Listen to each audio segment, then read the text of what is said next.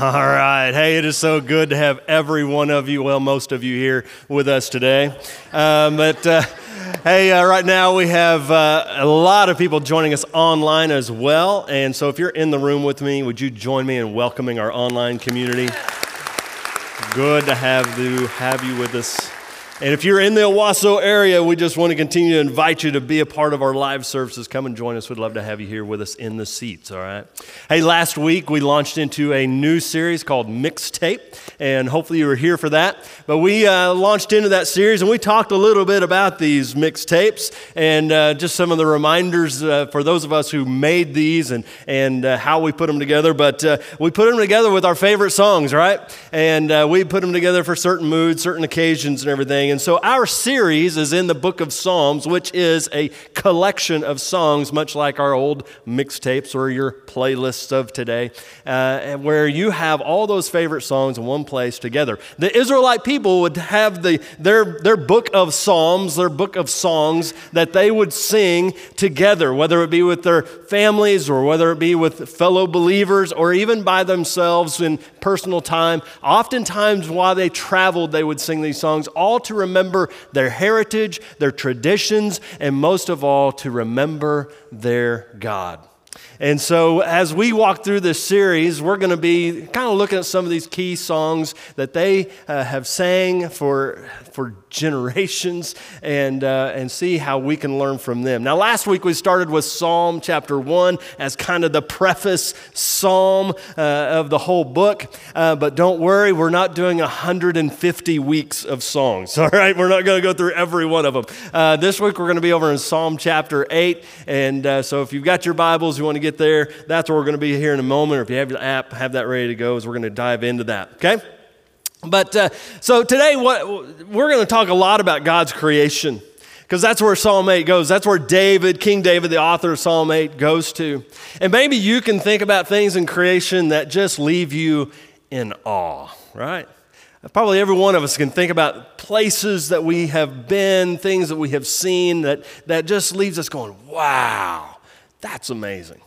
I mean, here in Oklahoma, one of the things that we have the benefit of seeing, we just saw last night, was an Oklahoma thunderstorm, right? Coming across the plains, right? And we got to take that in last night as it came in. I love thunderstorms. I mean, I love it. Whenever Travis Myers comes on, it's like, yeah, here it comes, all right? When's the gust front going to get here, right? And I loved that when that wind comes in, when that wind hits and the temperature just drops and the freshness in the air in that moment. It's just, I enjoy that, you know, unless it like blows things away in my yard, but that's okay. Okay, sometimes too. I love that when that wind hits, when the rain comes in, that freshness comes over the land. You know, just I love the booming thunder and lightning. I was heading home from here late last night after the storms have rolled through, and as I'm heading south, the storms are all past, but you could see the lightning off into the south where the storm was still headed, and I was just like, wow, that is awesome, you know? So maybe you got to take that in a little bit last night. Now, last night's storm actually didn't turn out too well for us. I left my sunroof open on my truck. So my truck's actually parked out here. You see an extension cord going in it. I've got a fan blowing in it right now in the church parking lot, but that's all right. Also, our dog pen collapsed from all the rain that kind of... Anyway, and so it was just not a great storm. Oh, we had leaks in the building here too. So it wasn't a great storm from that standpoint, but the awesomeness of it was there, and got to take all that in. Now I'm also a fan of the mountains, the Rocky Mountains to be exact, and this is a picture of Mount Princeton. Matter of fact, the view, this shot is actually taken from a highway, a road that when we go whitewater rafting at Youthquake, which several of us will be doing next week, which I'm looking forward to that. The highs are in the low 70s.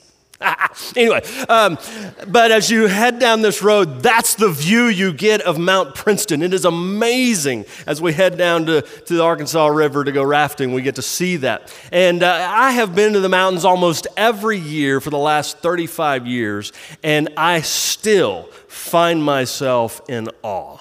whenever I roll in, turn into the mountains, when you come down to the canyons and you're just looking at the towering mountains around you, I find myself in awe. Maybe you do too. Several years ago, back in 2009, I've told the story about our family going to Yellowstone before and all the things that we got to see at Yellowstone. Just some amazing things. If you've been there, you know what I'm talking about. The geysers, the sulfur pools, just all the animals, just everything that you got to get to see. And on that trip, as we were leaving, we were heading out the east entrance, east exit of the park. And this picture is kind of taken in that area. And it was a Sunday morning, and our family, we just pulled over. We wanted to have a moment with our kids. Our kids were little then, and we pulled over just to have a moment, kind of a devotional moment. We had communion with the kids there, and I remember my wife, Steph, saying something there to the kids that just has seared in my head. She goes, you know, we see this and we know that God created all this, and it's so awesome, but there's so many people who don't believe in God, but yet what they don't realize is that when they see this awesomeness and they are in awe, they're giving God praise and they don't even know it. I thought, oh, that's genius, yes. There's so many things that we see in this world. All of creation that we see in this world points us to God and his awesomeness and his majesty. And that's where David, again, the author of Psalm 8, takes us to in the psalm. It's a familiar song that many of you know. Matter of fact, you might remember the old Amy Grant song when she used to sing it, Lord, oh Lord. I'm not going to sing it. Oh, that would be bad. But maybe you can remember that song, and as we get into the text, maybe it'll hit you and you'll remember it for sure. But when David wrote this, it's believed that quite possibly he wrote this as a boy whenever he was out in the field at night watching over his father's sheep, because the imagery that he paints for us of the stars and the galaxies just seems like he is out in the field just looking up at God's creative work. And so as we dive into the text, I think we'll get a glimpse of that, and you'll see why many people believe that about David and when he wrote this. So let's just go to verse 1 there, Psalm chapter 8, and it starts off by saying this, O Lord, our Lord, how majestic is your name in all the earth. You have set your glory above the heavens.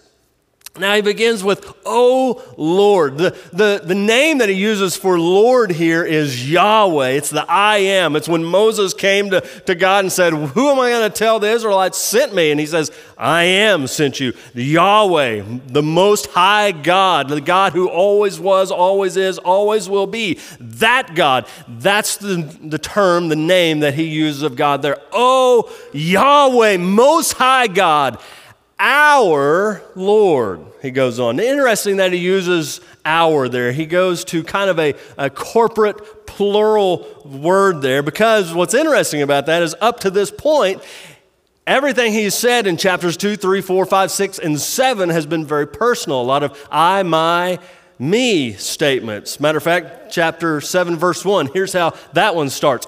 O Lord, my God, in you do I take refuge. Save me from all my pursuers and deliver me. Here, very personal. Chapter 8 shifts gears.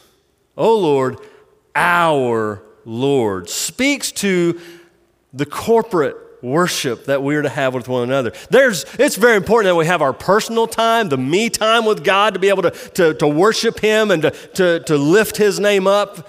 And my personal time worship, I enjoy those, and maybe you can relate and you can talk about or share stories about your personal time of worship, where you like to be. I like my back patio, just a cup of coffee and my Bible. That's my spot. I love to be there. I love to meet with the Lord there. But there's something different about when the church comes together, the body of Christ gathers in a place together and lifts up the name of Jesus, right? There's a lot of Sundays where I find myself down here in the front of this room, looking over the crowd, listening to the voices being lifted up to Jesus, and I get emotional in those moments. Because there's just something about when God's people come together and lift up the name of Jesus. We probably haven't experienced that before like we did last year and COVID and all the pandemic, right? And maybe you can remember the first time you came back into the fellowship and was together to be able to worship. And we still have people showing up today for the first time for over a year and coming back. And everybody almost speaks about how emotional it was to be back together to worship together. It's emotional. David here seems to be saying, hey, there's a time, there's a need for us to corporately as the body of Christ come together to lift up our Lord and lift up his name. Now it goes on there, O Lord, our Lord. Now the second usage of the word Lord there is a different name. He uses the name Adonai, which means master, leader.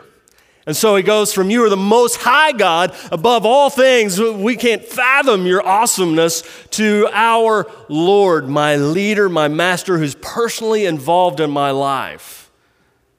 He's that kind of a God. O Lord, our Lord. Goes on, how majestic is your name in all of the earth. A lot of different versions say different things about that word majestic, wonderful, excellent, praiseworthy. All those things, how majestic is your name in all the earth. Now, it's kind of interesting. Why didn't he just say, how majestic are you in all the earth? Well, that's kind of what he is saying. The word name, the idea of a name in the Hebrew, for the Hebrew people, that's really signified or encapsulated all of who a person was, their very character. And so he says, you are all about you, your very character, everything about you, God, is majestic, and we see it in all the earth, all of your creation. And he's going to continue to unpack that idea that in all of your creation, we see your majesty, we see your excellence, we see your power, your awesomeness. We get a glimpse, God, of you everywhere we look. Amen. And so again, he's going to continue to unpack that through the rest of this chapter. I think Paul over in Romans chapter 1 he touches on this whole idea of seeing God in creation. Over there in chapter 1 verse 20 he says this, for since the creation of the world, God's invisible qualities, his eternal power and divine nature have been clearly seen, being understood from what has been made, so that people are without excuse. Paul there says, we can see God and all that he has created. We have no excuse. Every one of us should be able to recognize the handiwork of God in the world around us, in his creation. Yet so many in the world ignore him, don't they? He is the God that created all things, and we see his power and his might and his awesomeness in all of his creation. One of the things I love to do at Youthquake, did I mention that we're heading to Youthquake this week and the highs are in the 70s? Anyway, one of the things I love to do when we pull into the mountains it's on Saturday morning, we stop in Denver, we eat breakfast, and then we make the drive. And as we pull into the mountains and we're just walls of granite just everywhere, I love to turn the students in my van and just ask, how many of you are seeing the mountains in person for the first time? And usually you don't have to ask, because they're the ones that their eyes are like, looking out the window. But yeah, there's usually a few of them. All they have ever seen of the mountains are on a screen or on a page. And when we pull into the mountains the first time, they're just looking up, trying to see the tops, and they're taking it all in because it's so awesome and it's so beautiful. I think that's why David takes us to creation, to recognize the awesomeness of God, to describe how incredible that he is. Keep on going in that verse 1 there, the last part of that verse, he says, you have set your glory above the heavens. God, you have set your glory purposefully, intentionally, God, you have set your glory above the heavens for all to be able to see. I think it's interesting that he makes that statement that his glory is above the heavens, not in the heavens. He's looking at the stars, what would be considered the heavens for the Hebrew people, the Jewish people. They see the stars as a level of heaven, and so he says, there's the heavens, but God, your glory is beyond the heavens. Matter of fact, this earth and the starry heavens can't contain your glory. Your glory is so great that it's above the heavens, beyond what we can even fathom or imagine. So often it seems like in the Christian world and Christian life in the church today, we sometimes get very self-centered in our pursuit of God and our worship of God. We have a tendency to push it towards us, to where we become the center of the universe. God loves us, and so aren't we great? And we even have, there's been some songs that have come out that we try not to sing songs that point towards us. We want to sing songs that point towards God, but in the church today, there's been a tendency towards lifting up man more than God. David here is saying, God, you're above all things. It's all about you. David Platt, minister, he says this: the message of biblical Christianity is not God loves me, period, as if we were the object of our own faith. The message of biblical Christianity is God loves me so that I might make him, his ways, his salvation, his glory, and his greatness known among all nations. Now God is the object of our faith, and Christianity centers around him. We are not the end of the gospel. God is. God centers on himself, even in our salvation. Throughout Scripture, we see God from time to time bringing himself glory, doing things, and the quote you'll see is, for my name's sake, to lift up himself. And for us, sometimes it's like, well, that's kind of weird that God would do that. I mean, we're supposed to be humble and, not lift ourselves up. But you're not God, all right? God is God, and he is the one to be lifted up. And God is the greatest good. And if God is the greatest good that God can do is to lift up himself, right? So that all mankind can look to him and worship him, our God, the great God, the most high God, the greatest good that there can be, God. If he elevated us and put all his love and affection upon us above himself, what would that be? Idolatry. Oh, he loves us indeed. He does. And that's a magnificent thing to take in as we think about God's love for us, this most high God that he is so concerned for us. David's going to get into that. But that doesn't elevate us beyond God. Oh, no. His glory is above the heavens. We can't fathom how amazing and awesome our God is. David continues. Let's keep on rolling here. Look at verse 2 with me. It's going to take us a while if we go this slow. Out of the mouth of babes and infants you have established strength because of your foes to still the enemy and the avenger. God, as you walk through God's word, you see over and over again him using weakness to bring himself glory. That's the idea here of using the mouths of babes and infants, through children, through those who are the weakest, he brings about his glory. And Jesus actually refers to this text at one point in his own ministry about the children who cried out, Hosanna to him.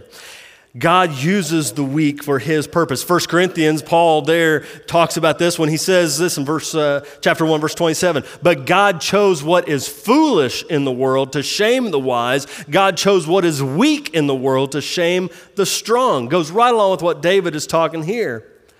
God displays his glory through the weak. Why does he do that? Going on in the text, and he says there, because of your foes, because of your enemies, to still the enemy and the avenger. His desire is, remember, our God is all about, he wants to do all he can to bring as many people as possible to know him and follow him, to have salvation in him. And if he can bring himself glory to the weak, he leaves his enemies, those who are against him, left with one decision when they see God do something great. Either believe him or reject him. That if God would do something so amazing through that which is weak that there is no other explanation than God, there's a decision that has to be made. Am I going to follow God, or am I going to keep going my own way? His desire is to reach his foes and to reach his enemies. Now, David, when he was writing this, he may have been very well thinking about literal enemies of the nation of Israel, of God's people. He may have been thinking that way, but every one of us, we have foes that are against us. And we have a foe, an enemy, Satan, that is against us. And David here says, God, you continue to use the weak, the foolish in this world to bring yourself glory. And we know ultimately so that more and more people will come to know you. So that you will be recognized and people will see your awesomeness. Listen to how David continues to bring praise to God. Look at verse 3 with me. It says this, when I look at your heavens, the work of your fingers, the moon and the stars which you have set in place. God, when I look at this creation, when I see what you have done, your heavens, why does he say your heavens? Because they're his heavens. Why? Because he created them. All right. When I see your heavens, the work of your fingers, God's fingers that created, the idea of him using the word fingers there is the intricacy that he used, the creativity that he used, the dexterity of our fingers that we can do things with, that God would do create delicate things in creation around us. He says, God, you use your fingers to create. Wow, we could delve into the science world and talk about the intricacies of the human body and the muscles and the sinew and all the things that it takes to make a body work and the intricacies that God created with his own fingers. David here says, your fingers, when I look at your heavens, the work of your fingers, the moon and the stars, they're yours too, God, because you created them. Again, you're beginning to see this imagery of David out in the field at night, looking up at the moon and the stars on this black canvas of the night, which you have set in place. God, you've put them there. You put each one in its place. God, as I look at these things, I am amazed of what you have done. David is looking up at the sky. And remember, he's in a place, in a time where there's not light pollution like we have today. We don't get to see, when you're in the city, we don't get to see near what David would be seeing on this night. And he's looking up at the sky, and he doesn't have the science that we have, the telescopes that we have today that show us how many galaxies are out there and how far galaxies are from one another. And scientists are still trying to figure that out. Do you know our closest galaxy is the Canis Major Dwarf Galaxy? That's the name of it. To get to that galaxy from our galaxy is 25,000 light years. Speed of light, 25,000 light years. Put that in our term, our current space travel speed. If we went to the next galaxy with our current speed of travel in space, it would be 749 million years to get to the next galaxy. Do you know how many galaxies there are? Yeah, nobody knows. So, but there's a lot of estimates out there, everything from about 190 billion to 2 trillion galaxies in the universe. Now, David, he doesn't have that knowledge or ability in this moment to take all that in, to really recognize the vastness of the universe. But what he says is still true, that God created all of it. Amen. And he placed each one right where he wants it. That's our God, the master craftsman. I also asked this question in this moment. What is it about this moment when David is writing that enabled him to capture the awesomeness of God? What is it that enabled him to look upon the stars this night and be in awe? He starts off that text by just saying, when I look. When was the last time you just looked at God's creation without distraction? See, we live in a time and a culture where we are very distracted, aren't we? Right? We're very distracted in our lives today. Do I have to hold my phone up to illustrate? Okay. These little things, they want our attention like 24/7. They want our attention, sending us little messages all throughout our day and even into our night, wanting our attention. One minister said this, if the churches came to understand that the greatest threat to faith today is not hedonism, but distraction, perhaps they might begin to appeal anew to a frazzled digital generation. That's an interesting statement. That's one, as a minister, it causes me to kind of take a little gut check, say, as the church today, are we adding to the distraction? Or are we clearing a way for people to be able to see God and to see Jesus and connect with Him? We need to ask ourselves that in this distracted time that we're in. Many of us today are missing out on God's majesty because we're distracted. It may not be because of a phone. Go down the list of things that we allow to distract us in this life that keep us from connecting with God and seeing God the way David is seeing him here. But David, in this moment, he's not distracted. He is locked in on God and His awesomeness. And so where does this leave David? As he's taken in the majesty of God, look at verse 4. He goes on, he says this, "What is man that you are mindful of him, and the son of man that you care for him?" When he looks up at the heavens and he sees the stars and he sees and recognizes just the amazing awesomeness of God, he comes to this thought, why do you care about me? I am so small in this universe. I'm small in this earth. I'm small in this town, but in the universe, God, you are so mighty and awesome. Why do you show concern for me? What is man? I think it's interesting he says, what is man, not who is man. We're in another creation of God here. What is man that you are mindful of him, and the son of man that you care for him? Here's what I see David saying here. When we see ourselves in our proper perspective, we realize just how small we really are. Us and our humanness, we have this tendency, right, to make us a bigger deal of ourselves than we should, right? I'm a pretty big deal. You know, no, I'm not. No, you're not. God's a big deal. Amen. And let's see ourselves in the proper perspective.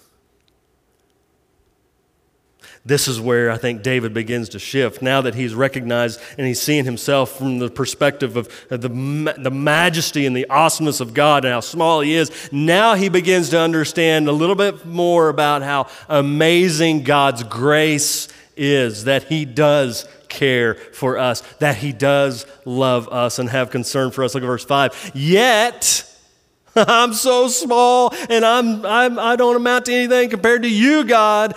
Verse 5, yet you have made him, mankind, a little lower than the heavenly beings and crowned him with glory and honor. In spite of my smallness, God, you still love me. You made us just a little lower than the angels. Now, the writer of Hebrews, go over to Hebrews, quotes this verse and will say that this is speaking about Jesus. It's a messianic psalm, and it points to Jesus, and it does. It does describe Him, that Jesus would would step onto this earth and he would take on our humanness. But there seems to be this kind of a double meaning going on here in this text. David is thinking about our humanness and the amazing idea that God would care for us and even give us an amount of glory and honor as we live out our lives and we rule over this earth, as he's going to talk about here in just a minute. We get to experience that, but Jesus was the one who ultimately played this out, lived this out in his life, as he's the one that received was ultimately crowned with glory and honor. So it seems to speak to both our condition as man, but also prophetically of Jesus, the one who was to come for us. Why? Because God loved us so much. He has this such incredible grace. Listen, it's when we recognize how insignificant that we are that we can begin to truly see how vast God's grace is. When we really begin to see how insignificant we are, then we can begin to understand just how vast and huge God's grace is, that he would care about us. I mean, there's times where I think, God, why don't you just end it? No more, because there's some crazy stuff happening. But he doesn't, because he cares and he loves us. David goes on. Let's keep on rolling. Verse 6, you have given him dominion over the works of your hands. It's talking about mankind. You have put all things under his feet, all sheep and oxen. He starts with sheep, I think, because he's out in the field with sheep, and so that's the first thing on his mind. Sheep and oxen, and also the beasts of the field, the birds of the heavens, and the fish of the sea, whatever passes along the paths of the seas. God, you put them all under our dominion. Go to Genesis chapter 1. We have that text in there. At the same time, there's a dualism going. It's mankind has a dominion. We have an authority on this earth, but at the same time, Jesus has that ultimate authority over this earth. How magnificent it is that God would entrust this creation to us. And then David ends this psalm just like he began, with that declaration. O Lord, our Lord, how majestic is your name in all the earth. It's an interesting psalm, short, 9 verses. But one of the interesting things about the psalm, is that it never calls the reader or the singer to do anything. I mean, most of the songs, if not all of them, there's some challenge, there's something to reach for, to strive for, to do in our life. But this one, there isn't any of that. It's just a declaration of God's majesty and awesomeness. And then here's why he's so majestic and awesome, and another declaration of how awesome he is. It's just a psalm of praise to lift up our God. David seems to be saying, don't miss the majesty of God. Don't get so distracted in this world and in our lives that we miss out on the majesty of God. J.I. Packer, in his book, Knowing God, he says this: what makes life worthwhile is having a big enough objective, something which catches our imagination and lays hold of our allegiance. And this the Christian has in a way that no other person has. For what higher, more exalted, and more compelling goal can there be than to know God? Amen. So here's what I want to challenge you to do this week. I want us to take this device that often distracts us, and I want us to use it to point to God's majesty. So here's my challenge. Most of you have one of these, I'm assuming. If you don't, get a camera. Anyway, take the camera, and when you see something, I want you to do this every day this week, okay? When you see something that you go, wow, Take a picture. Go to your social media, because most of you have that too. If you don't, text it to a friend, okay? But caption it. Maybe you just want to caption it Psalm 8. Maybe you actually want to put the whole psalm on there. Lord, our Lord, how majestic is your name in all the earth. Caption it. Post it. Post it on your social media. One time a day for the next week. Look for the things that we so often overlook. The sun sets, the sun rises, a flower, the face of a child. Have you ever considered the intricacies of your hand? The eyeball? Get creative. I want to see some of these. Be sure to tag First Church. First Church, okay, all right? Because we want to see some of these pop up. Because we want to be a church that doesn't miss out on the majesty, the awesomeness of our God. So as we end our time here today, I just want us together to say that verse, that declaration, one more time together, okay? On the count of three, one, two, three. O Lord, our Lord, how majestic is your name in all the earth. Amen. Father in heaven, it is our prayer that we will not miss out on your majesty, your wonderfulness, your excellence, that your creation is screaming out to us every day. God, help us to slow down and recognize you. So God, maybe there is a moment of conviction here for some of us who just are go, go, go, and we miss out on you. We don't give you praise. We don't give you glory for the very breath that we're breathing and the lungs that you created that give us breath. And so many other things. God, help us to slow down and to see your majesty. And God, help us, Father, to recognize how incredible it is that you love us, that you desire to be in relationship with us. And above all that, that you were willing to send your son to die for us. God, that is amazing. God, we love you. It's in Jesus' name we pray. Amen.